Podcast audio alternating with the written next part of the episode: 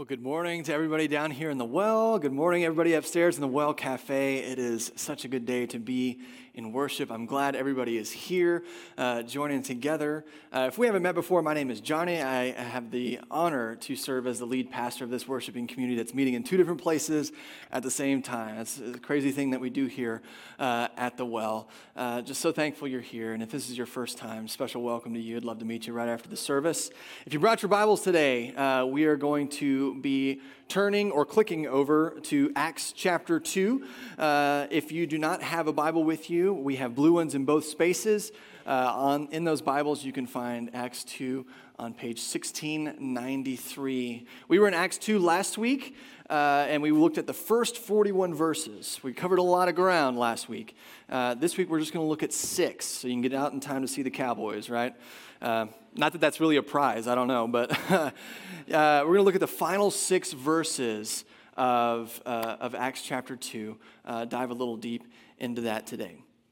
So this is week 2 of our sermon series, this special super series called Family Meeting. Now we call this a super series because along with all of our weekend teaching that we do here in the church, we have also created some supplemental resources that go with your groups, whether you're in a Sunday school class or a small group, that help you explore this topic a little more in depth. I know many of you have begun those in your groups and in your classes already, and I hope you're finding those useful. So that's why we call this a super series, because we want to hit it from both ends, not only our small groups, but also in the weekend services.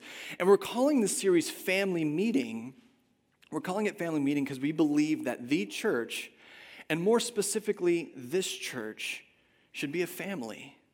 That's what we believe, that's how we should act and live out our lives with one another. And we believe when we look at great families, one of the things great families do is they are intentional about who they are as a family, and they're also very intentional about where they're going.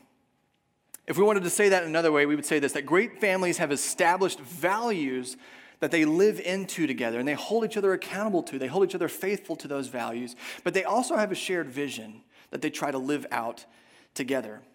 In order to accomplish these goals, to talk about vision and values, to understand what it means to be a church family, a great church family, to understand who we are called to be and what we're called to do, we have to answer 2 very important questions first. Last week, we answered the first of those questions. We're going to answer the second one this week. Those 2 questions are, when we talk about the church being a family, we first have to understand, what do we mean by church? When we say the word church, what do we mean by that? And the second question is, what do we mean by family? When we finally understand what we mean by church, then what do we mean when we say family and the church should be a family? So like I said last week, we started with the first of those 2 questions. We asked the question, what is the church? What do we mean by that?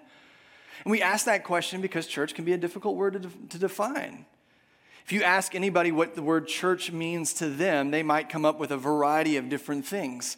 And what we found was that all of those things are true. All of those things are things that describe what the church is. But when we looked back at Acts chapter 2, and we looked at the beginning of the church, when the church was born, we saw that the church was born out of this thing that happened. It was this movement of the Spirit. It wasn't born because there was a building that they needed to occupy and call it a church. It didn't happen because there was a preacher there and they needed something and somebody to preach to, so they started calling this thing church. It didn't happen because people were bored on Sundays. That church happened because people had a story to tell. There were people there. They had this story within them about God's love, about God's grace, and they had to tell it. And they told it with the Spirit. The Holy Spirit was moving, and so they joined with that movement of the Spirit to tell their story in a new and refreshing way, in a way that had never been told before. It was an amazing thing. So when we say church, when we say what do we mean by church, we mean that church is not a monument to our past. It's not a thing that we've just done over the years, and so we just continue to do it because our parents did it, and now we do it. We want our kids to do it. It's not a monument to our past, but rather it's a movement of the Spirit. And hopefully, it's a fresh movement of the Spirit each and every time. That's what we mean by church. So we're going to finish off laying the groundwork for this series this week by answering the second of those 2 questions is, well, what do we mean by family? When we refer to the church as a family, what do we mean by that? Because again, you could ask everybody in this room, everybody upstairs in the loft, you could ask, what does the word family mean to you? What does family look like to you? And you might get a lot of different answers. So let's examine this word family first and foremost before we can attach it to this word church.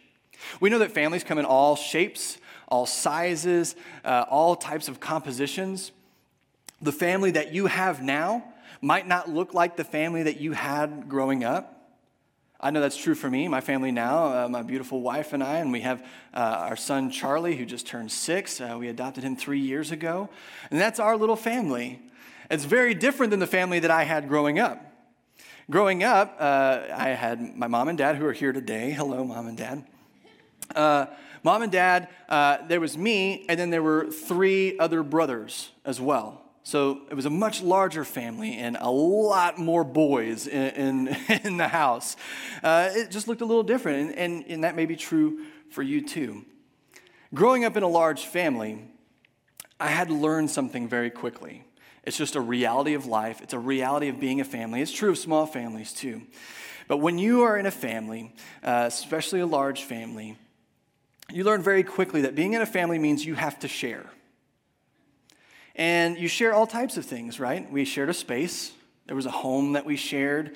One of my brothers and I, when we were much younger, we shared a room. We had to share our toys, which wasn't quite as fun, but, you know, we shared our toys. We shared clothes. You might have been a younger sibling, and so you know this, right? Like all the clothes just kind of waterfall down all the children, right? And you got those clothes. You rarely got the new clothes. It was always the older sibling that got the new clothes. You had to share your clothes. We had to share the same air, which sometimes the quality was better than others, especially in a house full of boys.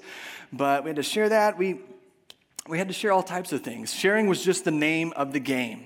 We shared our sicknesses. When somebody was ill, everybody was ill in the house, right? You know how this works. But sharing can be hard. It can be messy. It's a reality in our families, but it's not always fun, especially when I didn't want to share my toys, especially when I didn't want to be sick if somebody else was sick, especially if I didn't want to share the same air as my brother when it became less enjoyable to be around that person. Sharing things wasn't always fun. It wasn't always easy. Sometimes it was messy, and sometimes it was hard. But I also know, as I look back, that when we share things together, there's a richness there. There's a depth, something deeper going on when we share that I don't know that I quite appreciated then that I do now. You see, in a family, when somebody was hurting in the house, we shared that. Everybody could feel that. And we would gather around and we would share that hurt, and we would seek to comfort each other. In the house, when somebody was excited about something really joyful, maybe something really great happened in school, or they had a great, baseball game or something, when there was excitement in the house, we shared in that excitement as well. We celebrated with each other. We provided for each other. When somebody messed something up and got in trouble, we had to share that too, right? You know this, like if your sibling got in trouble, if I did something in the house, which I would never do anything wrong ever, but if I did, hypothetically had done anything wrong ever growing up, was that you, Mom, that laughed really loud? If anything of it had happened, my brothers had to pay for that too, right? Either because now my parents are aware of this thing that could get you in trouble, or when one of us was grounded, we were all grounded. And parents, you know this too, right? Like if you have to discipline your child and they're in trouble, like you're kind of in trouble too, because you're the one that has to monitor that. Like if Charlie, now our son Charlie, if he messes up and he loses his TV privileges, right? I'm gonna be real with you, real parent time. The TV is a really great babysitter. You know it. And so if he loses his TV privileges, that means Daddy loses his alone time privileges as well. You know it's true. Like, I'm kind of punished. That is no incentive for disciplining my child. This is...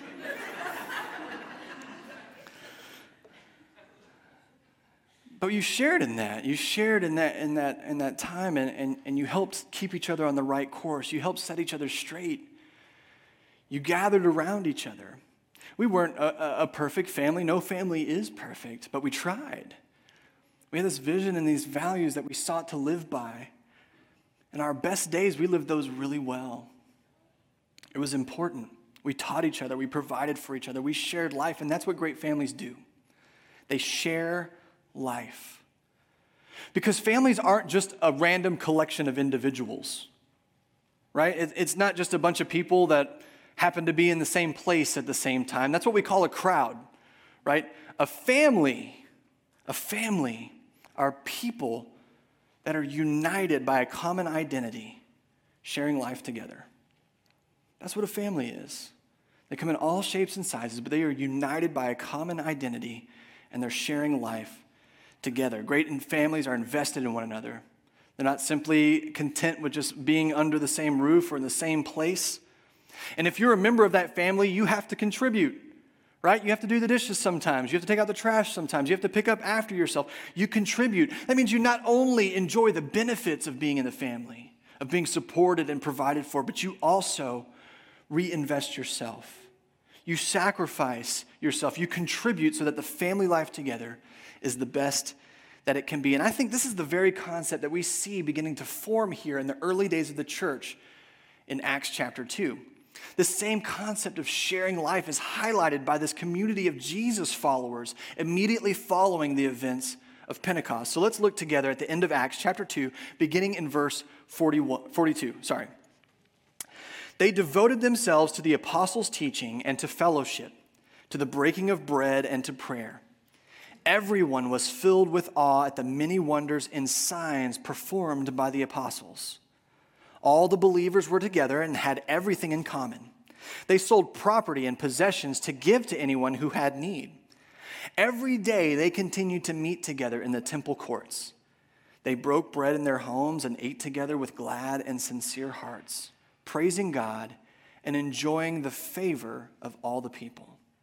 And the Lord added to their number daily those who were being saved. When we last left our friends, the apostles, they had followed the movement of the Spirit to tell their story of God's power and love that they experienced through their time with Jesus to the thousands of people that had gathered there in Jerusalem at Pentecost. And when they did that, verse 41, just before the part that we read, it says about 3,000 were added to their number that day. I said it last week, I'll say it again. That is a great day in church. What an incredible day. I mean, that's pretty good. 1 minute, I'm a disciple. I'm sitting in the room wondering what the heck we're going to do next. Like Jesus told us to go and make disciples, but what does that mean and how do we do it? And then I feel this movement of the Spirit, like a violent wind is how it describes it. And so then I just follow that movement. I step out, begin to tell my story in a language, in languages that I didn't even know I knew. And as I do that, I see people drawn in, and then they are asking, how do we become a part of this thing that you're telling us about now? Now, if I'm one of those disciples, I might be real tempted to think like, well, that's it. Like, we've done our bit, right? This is surely what Jesus meant. We did our thing, and now there's 3,000, and now we're done. At the very least, I would be worried that the next time I got up and preached a sermon that 3,000 didn't come and be saved, right? Like, only 4 people. I'm like, oh, man, come on now, right? I should celebrate these 4, but it's not 3,000, right? Like, I would be tempted to stop there because I'd certainly done my part by now, I would assume. But it didn't. It didn't stop there. This new group continued to meet together, to pray with one another, to pray for one another, to worship together, to serve each other, to provide for one another, to take care of one another as they had needs. And not only that, but they also took care of those outside their group. Outside of this 3,000 that came and decided they were going to follow Jesus, they took care of everybody else outside them too. Look at the scriptures there when it says they sold their property and their possessions to take care of people so that they could have more resources to bless people. That's incredible. It's an incredible movement of the Spirit within somebody. And what I find really interesting about this community, as you see in these 6 verses, the way this new Jesus community, this new family of believers, the way it's characterized, what I find very interesting about this is that these communities, these families look a lot like the community, the family that the disciples, the 12 disciples had come to know while they were with Jesus. While they walked and talked with Jesus, they would gather with Jesus all the time. They worshiped together. They prayed with and for one another. They served those that they came into contact. They fed the hungry.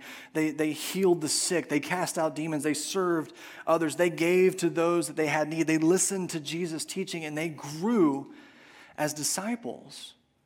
Very much the characteristics that are lined out here in Acts 2 of what this new community would be like. It looks very much like the community that they had with Jesus. And now these disciples, who, if you've noticed, are now being referred to as apostles. They didn't tell you that change was going to happen. They just start calling them apostles now. Side note, if you're wondering why that is, the Greek there, apostolos, that's my show-off moment for today. Apostolos, when they refer to the apostles, means this: one who is sent away. One who is sent away. So as disciples, they were asked to stay in, to learn, to grow, to be taught by a rabbi, Jesus. And now, as Jesus has ascended into heaven, they become apostles because they are sent out to continue that work. So that's your fun fact for today. And as part of that commitment to carry on that work that Jesus had begun in them and begun around them, there was this commitment to care for each other. That was embedded in the whole idea. The whole life that they had shared together was to continue to share together, to care for one another. What they understood was that a commitment to Jesus, a commitment to following Jesus, meant a commitment to caring for one another. This went hand in hand. You could not separate one from the other for them. That if they were going to commit themselves to being followers of Jesus, that meant that they were going to commit themselves to caring for those around them that they met. If you're working through the small group curriculum, either in your Sunday school class or in your small group, you're going to hear Pastor David say this over and over and over again throughout the sessions, and especially this session today. So spoiler alert. What we find in this very early picture of the church is that these first followers understood their faith in Christ as creating for themselves a new relationship with God and a new relationship with one another. I'll say that again. As people understood their faith in Christ, that meant that they were creating a new relationship with God and also a new relationship with one another. Now, as I do for most sermons, as I sit down, I kind of know the topic and where we're going to go. And I sit down to research. I'll read Scripture. I'll read the same Scripture each and every day. Ask God, I pray, speak through this. What are you trying to speak through this Scripture? I also study a lot with scholars that spend their whole lives locked in a room studying Scripture, right, and write a bunch of boring books. I read those things, hoping to glean a little bit of wisdom from them. And as I was reading, I was surprised by my findings, that there were a lot of these scholarly, biblical scholars that were critical of the way Luke described the early church community. These 6 verses here, they would read it and they were like, I'm not sure this is historically accurate for these communities. I think this might be Luke's hope for these communities. This might be the ideal community, but this isn't really what they did. And I was quite surprised by that, because I had always assumed when they wrote this down, this is just somebody who was going by with each of those groups, check and roll, and making sure they were doing all of those things that they were supposed to do, and that somehow it was just perfect back then, and over time we have just screwed this thing up called church. But there's more evidence to that is if you look further on, right? Chapter 2 of Acts, we see the church is born. We end chapter 2 with this ideal community. It doesn't take long. You get to chapter 5, and there's Ananias and Sapphira, right? We're going to test you on that later.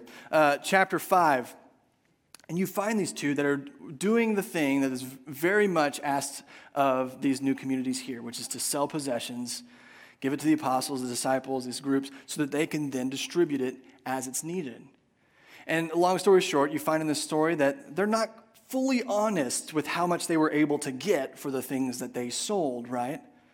And you see, like, right off the bat, I mean, this was only 3 chapters ago, and already this community is starting to break down with people that don't seem to quite get it right, aren't fully invested, not fully committed to what it means to care for one another. But then, You go the very next chapter. You have chapter 6, you have chapter 7, you have chapter 8, where you find a guy named Stephen. Stephen, who's so dedicated, so committed to his new faith, that he is brought before the Sanhedrin, right? Like this is a big like committee of like super smart religious people. And they are so mad at him because he's preaching this new gospel of Jesus. And he doesn't back down. He's so committed, he's so firm in what he believes, and he believes in it so much that he stands before them and tells us, and it gets him killed later. He dies. He's executed, basically, because of this new faith that he has. And immediately following that, you'll read the story of Philip, who's traveling around, and he comes across a Gentile slave, right? And what that means, Gentile just means non-Jewish. And in these early times, there was a lot of questions about, could I be Christian if I were not Jewish, right? Jesus was Jewish, so that must mean I have to be Jewish to be a Christ follower. There was a lot of questions surrounding that. There weren't any rules about that yet. In fact, there were actually rules that said you could not, if you were not Jewish, be a part of this new community. But Philip encounters this Gentile slave and sees them reading the scripture, approaches them, helps them understand what they're saying. And when this Gentile says, what's keeping me from being baptized then? And Philip looks around, shrugs his shoulders, I don't know, let's do it. You know, find a puddle on the ground, they take him over and they baptize him right then. Brand new ways that the Spirit was moving, and you see it. So you see these moments where people are failing at this new community thing, but you also see these movements where in these moments in radical new ways, how the Spirit is moving and how people are living into this commitment, not only to follow Jesus, but to care for one another. So what I've come to believe through the study, through looking at this scripture and reading the scholars and whatnot, what I've come to believe about this and what I have experienced in my time in church, being a church attender and working in church and pastoring a church, is that these characteristics that we see in these 6 verses define this new community of people. These characteristics, worshiping together, sharing in communion, praying for and with one another, serving each other, providing for others, caring for each other, that these define the characteristics of the community that the Spirit of God is going to be creating. It's the community that Jesus created with the disciples, and it is now, as these apostles go forward, these new communities, they are going to be defined by the work of the Spirit, and that is worshiping God, communing together, praying for one another, and serving each other. So where you see these characteristics, you're seeing a movement of the Spirit. Even more than that, when you see these characteristics, you can know for certain that the Spirit is at work in that community of people, because they understand themselves in this new way, under this unified purpose and identity.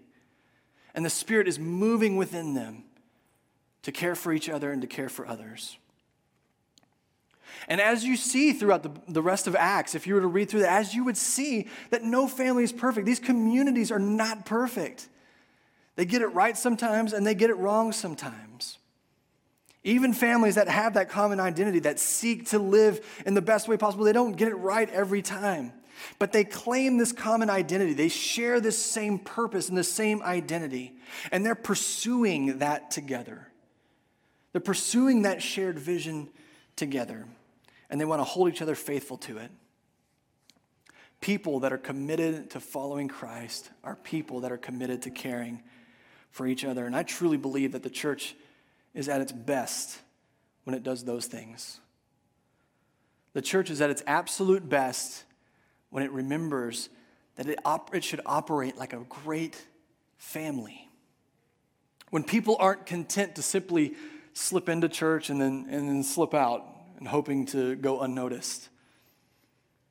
When people aren't just a random assortment of individuals that find their seat and they come and then they go and then they just wait till the next time they're going to be here. But rather, people that are committed to following Jesus and committed to caring for one another. When they show up to this building that we call church and they're worshiping together with those that are sitting around them. When they're committed to praying for one another and praying with each other, when they're committed to serving one another, and when you say things like, how's it going? It's not just another way of saying hello, right? But you ask, how is it going? And if it's good, you're celebrating. And if it's not, how can I serve you? How can I be praying for you? How can I support you and care for you in this time? How can we provide for one another? Churches all over this world are dying. People are leaving.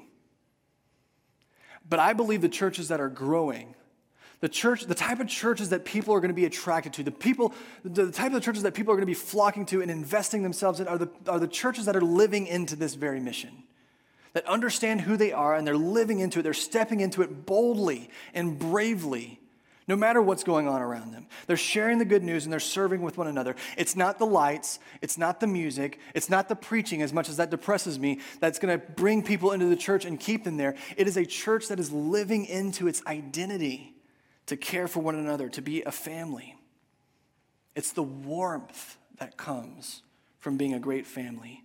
That means if we do all these other things well, if we play great music, if we keep the building nice and tidy, if I preach a funny yet inspiring, serious sermon, if I do all of those things but we're not a family, we're not caring for each other, then we have lost our direction and we have ceased to be great. And I believe that's the point when the church begins to decline. Because being committed to Jesus means being committed to care for one another, but not just this community. The church family doesn't exist solely for its own sake. As we see when it begins, and as we understand what it's modeled after, we understand that the church exists as an extension of Jesus' ministry to bring salvation to the world.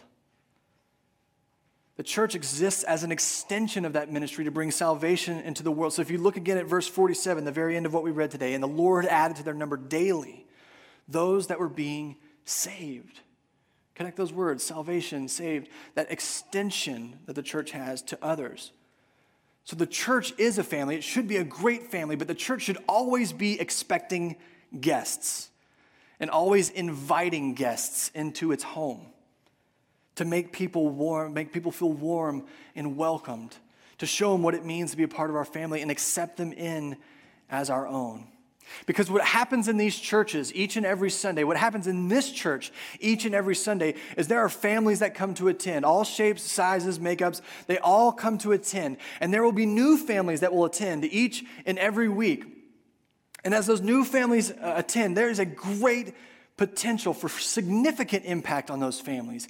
And as more and more families come and are blessed by you because you care for them, and they go back to their homes, pretty soon multiple families becomes a whole neighborhood that is transformed. And when neighborhoods get transformed, pretty soon cities look incredibly different, and so on and so on.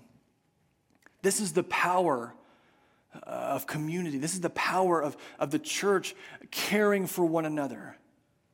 Is that gospel of love, that gospel of grace is actually experienced. It's not just talk. It becomes very real for people again. And then the faith family thrives and we see the world transformed. I want to close with this final question that I told you we were going to answer only one question today. This is the second question. Is that there's some people upstairs, there's some people down here that have this other question on your mind that I haven't addressed yet and that I want to address quickly as we end today. And that's this. Who gets to belong to this family? What's the criteria for belonging to this family of faith? You call the church a family, and I understand all that stuff intellectually, but do I belong here? Is there a level of sin, right, that I cannot cross, and if I have crossed it, am I not allowed to be a part of the family anymore? Am I simply a guest always? Who gets to belong to this family of faith? The answer to that question is you do. You do. All of you do. See, the church is not comprised of perfect people. None of us are perfect. The church is full of people that are in process. In the process of figuring out what it means to be a Jesus follower. In the process of trying to figure out what it means to care for each other. In the process of trying to figure out what it means to be a Jesus follower at work or at home or with my buddies. Like, I'm trying to figure it out. I'm in process. God accepts us as we are, just as you are. loves you too much to keep you that way, but accepts you just as you are. The church is full of people in process. And there's always room for another. My prayer for all of us is that as we begin to understand who we are as a church, and we find our place here, that the church isn't a you. It's not them, it's not you, but it's a we. It's a we. And as everybody comes in these doors, whether you know them or not, that you're committed to caring for them because you're committed to following Jesus. Let's pray together. Gracious God, we thank you so much for this day. We thank you for this opportunity to be here together, to worship God, to care for one another, to meet new people. God, we pray that as we see ourselves as part of this church family, as part of this family of faith, God, that we are pushed forward out into the world, God, to extend the grace and the love that you have so generously given us to others. May we always see our faith, God, our commitment to be the follower of your Son, Jesus. May we always see that as a commitment also to care for others. And may you open our eyes to the new and refreshing ways that we can do that. It's in your name we pray. Amen.